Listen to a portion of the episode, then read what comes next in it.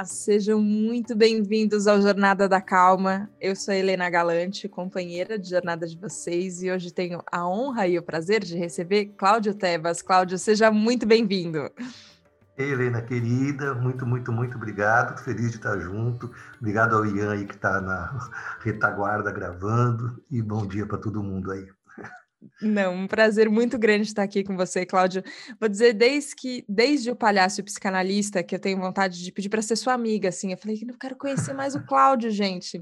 É, e todas as pessoas que eu já conversei que é, estudam a arte do palhaço sempre te citam e é, quando falam de escuta, falam do seu trabalho, e eu sempre falei, eu precisava tanto conversar com o Cláudio, mas eu acredito que as coisas acontecem na hora que elas têm que acontecer, e agora temos um livro novo, inclusive, para falar, que é Ser Bom Não É Ser Bonzinho.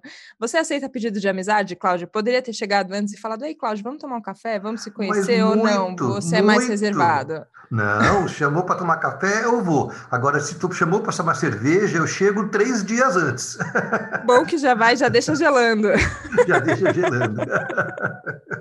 Que bom, é bom, é assim. Mas eu vou dizer que eu me senti... Um, Quase que eu caí na pegadinha do livro, do nome do livro, do Ser Bom Não É Ser Bonzinho. A hora que eu vi, é, quando a editora Planeta me, me contou desse lançamento, eu falei, nossa, tem razão, acho que eu invisto muito em ser bonzinho, né? Ser boazinho, acho que eu precisava pensar mais em ser boa, não sei. E comecei a entrar num, numa, num, numa grande espiral de julgamentos. Aí eu só li o subtítulo, eu falei, não, peraí, eu acho que não é exatamente disso que o Cláudio está falando. Por que que essa pegadinha para começar, Cláudio? Olha, se você soubesse que tem um, é, pequenos prazeres, assim, é, esse, sabe, que, que, que nem agora, se tomou um golinho de café para começar, acho, acho que era café, suponho, sei lá. É, é, e, para mim, essa pegadinha no começo, ela diz tanto sobre, sobre o que queria dizer com o livro, é, porque, sim, a gente é tomado por julgamentos, é inevitável que a gente julgue. É, o cérebro da gente, ele julga antes da gente pensar. Mas, é, se a gente sabe que o julgamento é inevitável, a gente pode evitar a sentença, né? Então, eu sei que eu julgo e eu evito a sentença. E para evitar uma sentença é, unilateral, assim, tipo Talibã, sei lá, você tem que chamar a voz de todos para escutar, né? Você chama a voz do outro, do advogado de defesa. Então, a, a piadinha é essa, é, é colocar a pessoa em contato. Ah, é verdade, é verdade. Ah, não, será que é verdade, é verdade? Assim, é só dar uma traída no, no, no pensamento mesmo. E o teu retorno me deixa feliz, que acho que era isso que eu queria causar. Que bom, que bom. E é engraçado isso, né? Porque a hora que a gente cai no nosso próprio julgamento, você se sente meio bobo, né? Você fala, nossa, eu não acredito que eu fiz isso. Só que eu fiquei pensando enquanto eu estava lendo, eu falei, nossa, mas quantas vezes eu não caio num julgamento, dou a sentença, como você falou, e eu sigo em frente como se fosse, é isso mesmo, é natural, é isso que a gente tem que fazer. É, é, e eu, eu entendo muito que... que o seu papel, e talvez o nosso papel, o papel de todo mundo, é tirar essa característica do normal, né, da sentença. Parece que é normal como a gente vive, né? Normal, juizão ali de todo mundo, senhor da verdade, é, só que é muito cansativo, né? Você chegou no palhaço por um cansaço também desse, de, desse estilo de vida que a gente leva? Ah, é meia pergunta... É... Caraca, eu vou, devia, devia estar deitado no divã aqui para conversar com você. É, eu acho que talvez sim, sabia? Talvez o que tenha me feito não chegar no palhaço pela exaustão, mas talvez ter permanecido sim. Eu não acho que cheguei no palhaço por estar exausto, mas o palhaço, pensando na tua pergunta, ele me remete à exaustão do jeito que a gente vive. É, e acho que isso faz parte de ser palhaço desde a Idade Média. É, revelar, puta, meu, esse jeito já deu, é isso que a gente quer. Então, acho que sim, de alguma forma, o palhaço me conecta com a minha exaustão de, de perceber as coisas do jeito que elas andam. E é um pouco sim. Agora, quando, é, quando a gente fala sobre, sobre palhaço, às vezes me vem uma figura mais solitária, porque parece que ele é quase uma postura de um observador, que tá olhando para essas coisas que todo mundo tá chamando de normal, e ele fica, eita, não é assim não. Então ele é, é um pouco sozinho, talvez, nessa posição, mas ao mesmo tempo, quando você fala de, de chamar essas outras vozes todas, eu penso, tem muito de coletivo no palhaço, né? Tem muito de um, de um senso que ele não é o cara que vai se dar bem sozinho, né? É, co- como, como você enxerga isso, Cláudio? Ele é... É o um ou é o muitos, ou é o um e o muitos ao mesmo tempo? Como é que é? Caraca, meu, é, acho que você está tá traduzindo tudo, assim, acho que é isso. É, como diz a música lá, eu sou de ninguém, todo, mas sou de todo mundo, né? Todo mundo me quer bem. Eu acho que é um pouco isso. É, tem uma música dos Beatles que eu amo, que é o Fool on the Hill, que é o bobo, o bobo na montanha vendo lá de fora, mas ele, a, a montanha faz parte do mundo. Só que ele vê de outro lado. Então, acho que o palhaço ele tem muito disso, de, sendo de dentro, jamais ser, jamais ser aceito como alguém de dentro, porque ele é esquisito, torto. É. É, então, ele sempre terá um olhar de estrangeiro, mesmo estando inserido. E acho que é um pouco isso que ajuda o palhaço a ver de um outro jeito, é, a criança que fala o rei tá nu, né? É, acho que tem esse, esse... Por exemplo, filmes do Chaplin, por exemplo... Estou é, adorando conversar, que vai me trazendo essas imagens. Assim. É, é, costuma terminar o filme do Chaplin como aquela bolinha fechando nele e indo embora. Lembra? Aquela bolinha ali com a, com a bengalinha. O palhaço ele tem essa coisa, um pouco que nem cowboy. Cowboy é filme de cowboy. Eu adoro o filme de cowboy. O cowboy sempre vem de um lugar que você não sabe onde é e vai embora, assim, sabe? Ele é, ele é meio errante. E o palhaço tem esse, esse, esse aspecto também. Ele está sempre em trânsito. Eu gostei disso que você falou da passagem, me chamou a atenção um trecho que você escreve que a gente deveria andar com uma plaquinha, estamos em obras para melhor atendê-los, porque a gente... Porque eu falei, nossa, isso, isso talvez é, nos poupasse de muitas coisas, assim, né? Porque é, a gente está tá sempre em transformação e parece que a gente falha muito no meio do caminho, às vezes pisando no calo de quem a gente não queria pisar, às vezes... É, agindo com violência quando o que a gente não queria, o que a gente queria não era exatamente isso. É, e eu gostei quando você falou dessa plaquinha, porque você fala, bom, estamos em movimento, né? E eu acho que tem a ver com isso do, talvez, do Chaplin e do cowboy também, né? Tem um movimento de passagem, um movimento de, hum. de seguir. Só que eu não vejo você... Agora também tô, tô fazendo muitas... A, a, assumindo muitas coisas, Cláudio. Como você assumiu que era o café e era água. Vou dizer que eu, eu pego a xicrinha. A xicrinha bonitinha do café, mas eu bebo água mesmo. É, mas eu, eu vejo você olhando para essa passagem, entendendo esse aprendizado, mas ao mesmo tempo não muito conformado com as coisas que a gente... É, Com, com o que falta aprender, assim, sabe? Como se fala assim, não, peraí, tem melhor, dá pra gente, dá pra aprender mais, dá pra fazer melhor. É, é isso mesmo? Você anda com essa plaquinha no peito, estamos em, estamos em obras para melhor atendê-los, mas também não é que paramos a obra, não, também não é que a gente se conforma com, com as falhas do jeito que elas estão e a gente segue trabalhando. Ah, eu acho que, eu acho que o desafio de todos nós é esse um pouco, né? Eu tô falando aqui... bem por mim, assim. Tem vezes que, puta, você quer que as pessoas aceitem. Não, gente, mas eu sou assim, né? Mas acho que o, o desafio é esse, a gente o tempo inteiro está percebendo isso. Esse, esse, eu, eu brinco dizer, acho que nesse livro que eu falo, que o palhaço ele vive em estado de infinitivo e gerúndio ao mesmo tempo, né? Ele está estando, é, amar, amando, né? Então, é, o tempo inteiro que eu me, me pego muito... É, É, valorando demais o meu infinitivo, ser, eu lembro que eu preciso estar sendo, né? Então, eu tento estar nesse, nesse, nesse, nessa busca. Um amigo meu, é, palhaço incrível, o Márcio Libar, a gente teve um papo outro dia, você falou das falhas e tudo, a gente tem falado tanto do lugar de fala, ele fala que o ser humano precisa aceitar o seu lugar de falha. É, e acho que... É, A gente precisa, a gente precisa aceitar. O, o, o fracasso é não saber falhar. A gente, se a gente falha e, e vai aprendendo, vai se olhando, a gente vai caminhando, né? Agora, o que, que a gente determina como falha e o que, que a gente não determina como falha, né? Você abre o livro, por exemplo, contando a história de... de um episódio com, com um taxista na Vila Boim, aqui em São Paulo, e até te pedir se você pudesse é, contar para quem Para quem ainda não leu o livro, que a ideia é que a pessoa leia o livro, depois a gente leia, por favor, Ser Bom Não É Ser Bonzinho. É, mas eu queria que você contasse essa história, por exemplo, e hoje como é que ela fica para você? Foi uma falha que veio de um aprendizado? Não foi uma falha? Foi o que deu ali no momento e, era, e foi só a situação como se apresentou? O que, que é aquilo? É, puta, eu acho que sim, acho que... que... muitas das nossas é, falhas, vamos falar assim, a gente vai perceber depois. É, na hora você faz só o que dá. Né? Na hora é o que é, né? É que a gente gosta de, de, de, de querer que a vida obedeça a gente, né? Então, se não obedeceu a gente, a vida criou uma falha no roteiro, né? Mas você vai para a praia e chove, né? Acontece, né? Isso não é uma falha, isso é só o que é. Nesse dia, eu fui aprender sobre aquilo depois. Assim, no, no momento, eu fui só levado pela emoção mesmo.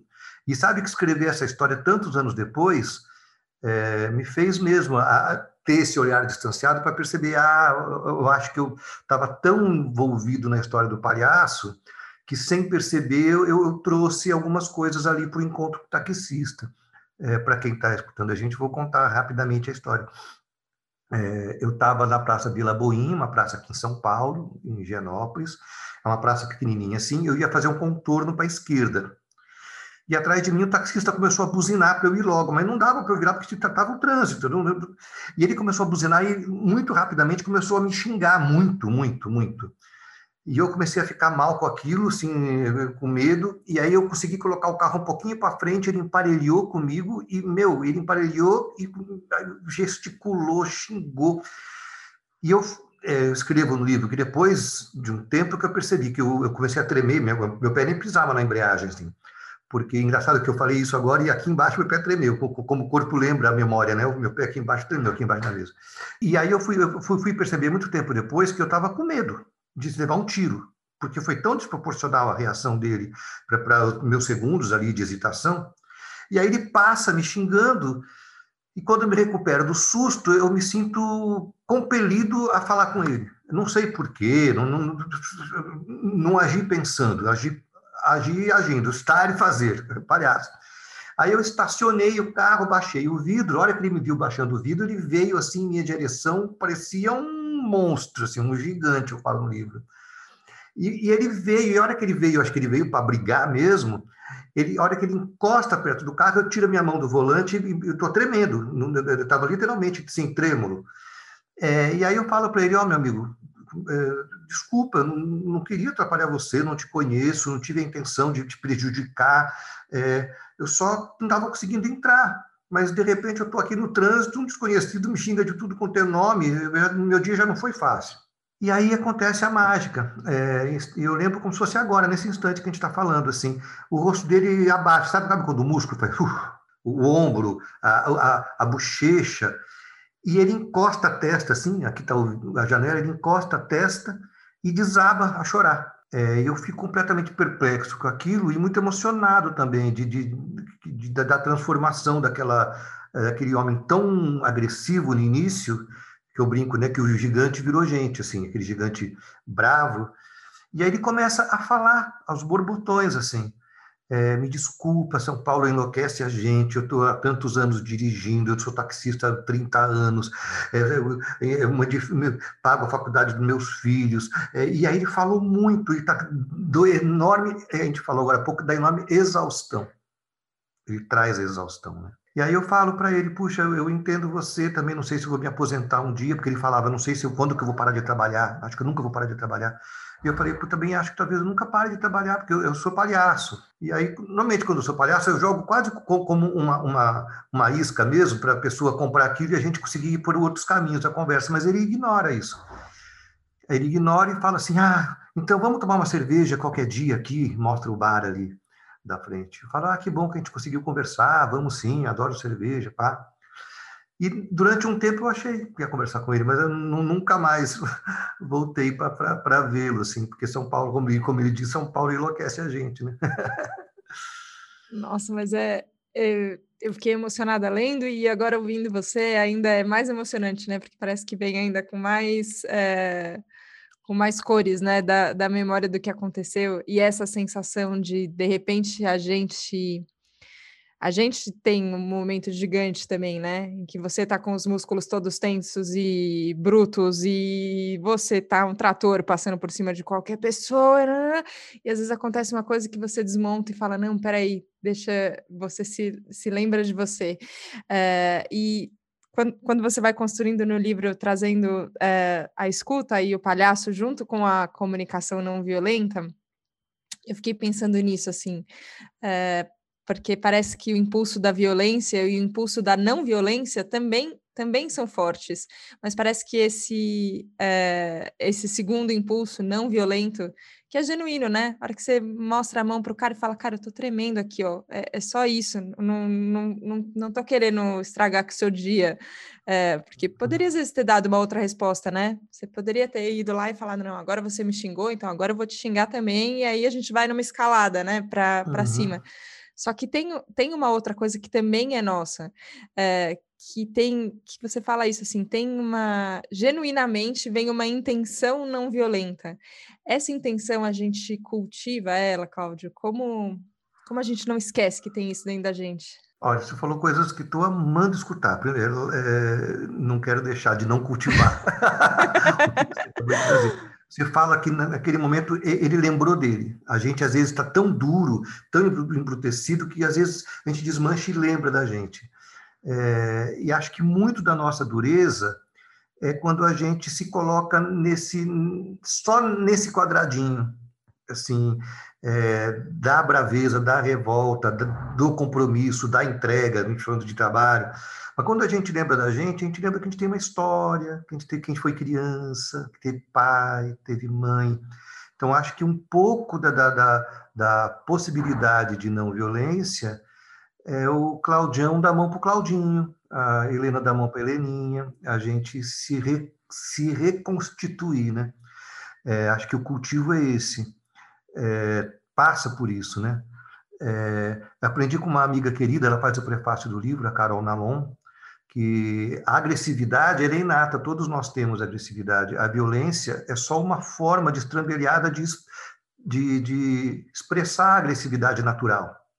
Então, a violência é, ela é quase que uma opção. Se você tiver consciência de que você está agindo violentamente, você pode canalizar a agressividade sem ter chicote na mão e, se, e ser violento com você por causa da sua agressividade, reconhecendo, puta, essa sensação me traz uma raiva que gera uma agressividade, o que, que eu faço com isso? Então, acho que o cultivo da não-violência fala, passa por isso, tentando é, é, chamo, é, regar a plantinha que se trouxe. É, acho que passa por a gente escutar a gente mesmo, tentar entender o que, que disparam na gente, essas, a boca seca, o, o corpo duro, e acolher que às vezes a gente vai entrar nesse estado. Meu. Aqui na pandemia, quantas vezes eu, eu, eu não entrei no estado de, de muita agressividade, é, de muita violência, é, para expressar a minha agressividade. Nossa, é, é, eu achei importante isso você falar, que existe a agressividade, né? Tem um... Parece que tem um ímpeto, assim, né? Que é uma coisa, uma, uma coisa forte que vem. E quando, quando a gente fala de comunicação não violenta, a gente só fez um episódio aqui no Jornada da Calma falando sobre C N V, e aí toda vez que eu penso, eu falo, nossa, devia fazer muito mais, porque é realmente uma coisa que permeia tanto é, tudo, que, tudo que, a gente, que a gente busca aqui. É, quando a C N V fala de necessidade, né? De uma coisa que você, você sente uma necessidade. Eu acho que tem essa cara desse, desse ímpeto. É, e eu penso que tem um é, quase uma dificuldade que eu sinto de, às vezes, escutar a minha própria necessidade, de entender o que que... Por que que eu estou sentindo isso? Ou por que que isso veio nessa forma de emoção, não em outra forma? É, parece que esse primeiro passo é difícil de entender...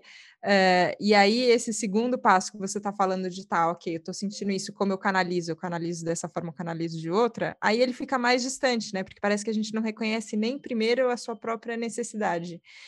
Aí temos o caminho de muita terapia, não sei se foi o seu caminho, o Cláudio me conta, ou se tem outros caminhos também, o que, que você acha? Ah, eu acho que terapia é sempre um bom caminho, né? E tenho aprendido muito com, com, com meus amigos aqui, né? O Christian e o Alexandre Coimbra, que a gente está escrevendo um livro juntos agora, posso te contar a história. É, de entender é, que o, o sofrimento ele é universal, a gente sofre. Por qualquer, tudo gera, pode gerar sofrimento, uma briga com, com alguém, a, a fome, é, enfim. Mas entre o sofrimento é, e a forma como você expressa o, o seu sentimento, pode ter uma coisa que, que é anterior à terapia, eu acho. E o Christian Dunker, ele, ele, ele apanha muito por isso, da, da, do, da, na academia, porque ele é um lutador por tentar... É, espalhar a escuta como um tratamento que não precisa ser o tratamento final profissional, um profissional de saúde. Para tentar explicar o que eu estou falando, que eu dei um nó. É, entre o sofrimento e o sintoma, me perdoe o Cris se eu estiver falando bobagem, pode ter a escuta. E a, a, a, a gente é o tempo inteiro escutador e escutado. E o tempo inteiro a gente precisa ser escutado e o tempo inteiro tem alguém precisando da nossa escuta. É, e para isso, para essa primeira escuta, não precisa ser o, o, o profissional de psi. Padre escuta, palhaço escuta, amigo escuta, é, é, homem, né, que, que é mais duro para conseguir se expressar, junta com os amigos no bar e desabafa. É, então, a, a escuta é um tratamento mesmo, é um grande tratamento para essa doença é, social da, da, da, da falta de se sentir pertencente, né? E aí você vai, então, escutar é um tratamento muito sólido, assim, para evitar que chegue no ponto de precisar de uma terapia. Então, acho que precisa da terapia, mas precisa de um ombro, alguém, um vizinho que te escute. É isso que a gente está fazendo aqui agora. Nossa, é, é, eu gosto quando... Gostei de te ouvir falando disso. O Christian, que já esteve aqui também no Jornada da Calma, Alexandre também, quero saber desse livro triplo aí, que já, já estou curiosa. Mas é, quando, quando eu escuto vocês falarem, o que, o que me vem é quase... Tem algumas coisas... Vou tentar explicar, gente. Estou construindo aqui, me, me dei a mão, vamos, vamos nessa. Tem coisas que são óbvias. E que elas são quase, elas são aceitas. A gente aceita que a gente precisa é, falar, que a gente precisa escutar. Você falou de um padre, eu fiquei pensando nisso, né? Quanto te, quantos anos existe a igreja e os padres ouvindo, sei lá. É uma coisa que, que ela é consolidada no tempo, ela é aceita, né? Que falar faz bem, escutar faz bem. Só que de tão óbvia, vai, de tão aceita, a gente consegue... absolutamente é, esquecer do propósito dela. E aí parece que já não é mais solução, sabe? Quando... a gente desgasta uma boa ideia, talvez seja isso. E a hora que você falou assim, desse jeito, né? É um tratamento, é, é uma coisa que a gente precisa. Falou, não, peraí, isso daqui que a gente está fazendo não é, não é só... É uma conversa, ok, mas uma conversa é mais do que uma conversa. Como é que a gente não esvazia as coisas de sentido? É, e eu penso muito isso na arte, né? É, quando eu estudei teatro, sei lá. É, e tem um nome de palhaço também, Cláudio, queria te contar isso. Que eu ah, sou que a palhaço estrela da manhã. Quando eu fui batizada, ganhei meu nariz vermelho, esse era o meu nome. Nossa, que nome lindo, amei! Eu gostei, eu gostei muito também. É, só foi no colégio um grupo de palhaços que chama Palhaço Graças a Deus, do Colégio Santa Maria, onde eu estudei, que a gente fazia. É, e eu lembro que tinha isso, assim, uma coisa muito bonita no qual era o juramento do palhaço, o que, que a gente tinha que fazer como palhaço, mas agora devaneei. Mas queria te contar. Estou amando, sabia? Viu? Santa Maria, perto de Interlagos ali. Exatamente, exatamente.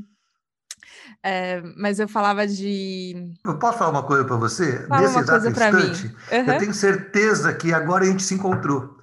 Porque ah. uma boa conversa, a gente tem que esquecer o que está falando, tem que se perder no caminho, porque senão a gente fica, parece que a gente está preso no roteiro, a hora que a gente se perde, a gente está junto no caminho, assim, ah, onde é que a gente estava mesmo? Aí a gente está junto, eu, eu amo quando a gente esquece o ah. que está falando. Ian, yeah, voltei atrás, não edite isso de jeito nenhum, deixa, deixa, deixa a gente se perder aqui, porque a gente se encontrou, e é isso que, é isso que acontece quando a gente conversa, eu acho que é, era, era um pouco sobre isso que eu estava pensando, assim, é, falava do teatro, ó, oh, aí a gente se encontra e volta, olha que, volta. que bonitas as coisas acontecem. Que eu fiquei pensando sobre a função do teatro, né? Quando a gente pensa lá atrás, na Grécia, uma coisa de catarse que a gente via e, e uma sensação de lembrar de você e lidar com as emoções que a gente está vendo. É, e, e eu vejo isso em, em espetáculos de teatro, que acho que talvez é uma das coisas que eu tenho mais saudade é, agora que a gente não, não pode se, se reunir em grupo, é, que é ver uma coisa no palco, ver Ver, ver uma interpretação que você sabe que não, você sabe que é uma interpretação, você sabe que aquilo é um jogo, você sabe que é combinado, mas aquilo transforma você e atinge você. É, como a gente não se perde também nessa... Nessa, nessa intenção, né? Mantém essa pureza da intenção artística. E aí pode ser isso, um palhaço no palco, um palhaço no hospital, um palhaço dando aula. É, tem um, um mantra, não acho que é o caso, mas enfim, tem, é, como é essa sua relembrança, sabe? De para que que a gente faz isso? É, você falou no, bem no comecinho, assim, de por que que você... Por que que você continua, né, como palhaço? Que não foi por isso que você chegou, mas é, é, você continua dedicado a essa arte porque você, você vê que é um caminho da gente construir jeitos novos, né, de viver. É, como você lembra é, disso antes de uma apresentação, ou antes de uma aula, ou antes do curso, ou antes de um livro? Uau! É, eu, eu, eu amei essa, essa retomada da intenção, sabe? É, teve um, um ponto de virada, assim, eu, eu nunca considerei o palhaço como um, uma quarta, alguém que trabalha com quarta parede, é, especificamente eu, né? Tem palhaço que trabalha com quarta parede, trabalhos, trabalhos lindos, mas eu sempre considerei o palhaço é, uma extensão da vida, assim, como bobo da corte. O bobo da corte não era um artista, ele era o bobo da corte. É, então o palhaço ele é esse ser que está ali vivendo nos encontros. O palhaço, ele, ele, ele não vive o caminho, ele vive os encontros, o próximo encontro, o próximo encontro. Os encontros são a casa do palhaço, assim. É, então, acho que a intenção, é, quando você se distancia disso, e já passei por isso, eu vou contar um, um ponto de virada. Você, como é, a gente, eu fiz parte de um grupo chamado Jogando no Quintal, que, de repente, fez muito sucesso. A gente começou a fazer muito, muito espetáculo, lotar, lotar, e setecentos lugares, de setecentas pessoas embora. E teve algum momento que a gente estava fazendo tanto que era uma delícia fazer, mas eu não estava mais conectado com a intenção original. Era quase como se eu estivesse lá para ser observado. Olha como a gente é inteligente, olha como é legal. E, e era demais, eu amava fazer jogando. Aí aconteceu um, um ponto de virada, a catástrofe de dois mil e onze no Rio de Janeiro, que a região serrana veio abaixo, e três palhaços, eu e mais dois palhaços, Paulo Federal e Álvaro Lages, do Jogando, fomos para lá é, vinte dias depois da catástrofe. E a hora que a gente, nunca nos viram sem nariz vermelho, é, para você ter uma ideia, das cento e cinquenta crianças, só cinquenta estavam localizadas nessa comunidade rural, para você ter uma ideia do tamanho da catástrofe. E a hora que a gente chega lá, pum, é para isso que eu nasci, é por isso que eu boto esse nariz, é por isso que eu estou com esse sapato. É, e aí eu, eu, eu, eu, eu me salvo da, da, da não percepção da intenção original. E aí eu volto jogando com muito mais é, consciência do porquê que eu, em cada vez que eu boto meu nariz ali. Ali foi absolutamente transformador para a gente. Nossa, e você falou isso, é, o encontro é a casa do palhaço. E acho que o que aconteceu ali foi um encontro, né? Um encontro que, que lembra a gente de casa, e é a sensação que eu tenho aqui. É, tem, tem horas durante a, essa conversa, eu sempre penso isso, né? Que estamos nós aqui conversando, o Ian nos ouvindo e gravando, é, para depois editar tudo, e tem todas as pessoas que, que vão ouvir o Jornada junto. Eu sempre penso e falo, nossa, tem, tem um encontro aqui de tantas, de tantas pessoas, e isso lembra a gente por que que a gente faz, e, e qual é a força que tem, que não, não precisa, não precisam de outras coisas, precisa disso. Precisa disso e de abertura dos dois lados. É, e eu acho que o, que o que eu vejo em você, que eu acho muito bonito, é uma habilidade de abrir uma portinha, de abrir uma frestinha que... que nem sempre é fácil, porque aqui é, eu, eu tenho a sorte, a, a, o feliz acaso, que todo mundo que diz sim para a entrevista, a pessoa já abriu uma bela de uma porta, né? É, então ela vem de coração aberto, mas a gente circula por aí com, encontrando mu- é, a gente muitas vezes de porta fechada, encontrando muitas portas fechadas, né? É, e eu acho que você tem essa habilidade de... de encontrar essa brecha, de encontrar essa, essa fresta, e ainda a generosidade de ensinar outras pessoas a fazer isso. Então, só posso te agradecer, Cláudio, mesmo. Ah, Helena, brigadíssimo, é, brigadíssimo mesmo. É, eu sou muito tímido, é, então, é, nem todos os... Por exemplo, só agora vai lançar o livro, eu sei que eu vou ter uma sequência de algumas entrevistas. Eu já fico apavorado, porque eu sou tímido. É, mas eu quero que quem está escutando a gente saiba disso. Estou é, amando a conversa e, para mim, eu me senti muito... Assim, no seu WhatsApp, um pouquinho antes da gente começar, agora que eu vi que minha lanterna está ligada até agora, e achar o plug. E aí, na nossa conversa, eu falei, ah, eu já estou pronto. O que, que você respondeu? O Eba. Ai, que bom, já estou com meus amigos. E aí, a gente, antes de começar a gravar, troca uma ideia, acha o plug. Então, você... cria, e o Ian também, cria um espaço de muita presença mesmo. E, e, então, a portinha não é a portinha não vem aberta, falando por mim, porque houve um convite para eu falar aqui no, no, no, com você no, no seu podcast. A, a portinha se abriu no teu E B A, é, na conversa que a gente teve para achar o fone de ouvido. Então, é o encontro mesmo que vai abrindo. E você tem uma habilidade enorme fazer isso. Nossa, obrigada, obrigada. Eu não... É engraçado isso. Eu nunca diria que você é tímido, porque a sensação que eu tive foi um... Mas a gente vai, parece que tateando, né? É, às vezes eu penso assim, eu escrevo, às vezes, de um jeito muito informal no WhatsApp, né? Mas eu fico feliz de verdade. Eu falo, ah, que bom que você já tá aí, então a gente pode começar a gravar.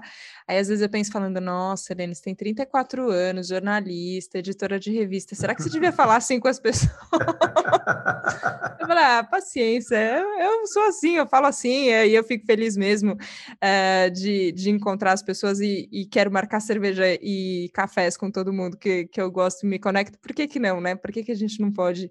E eu acho que tem essa, essa liberdade que a gente vai tendo de ser a gente, de ser autêntico, que parece que você é. se autoriza e autoriza o outro ao mesmo tempo, né?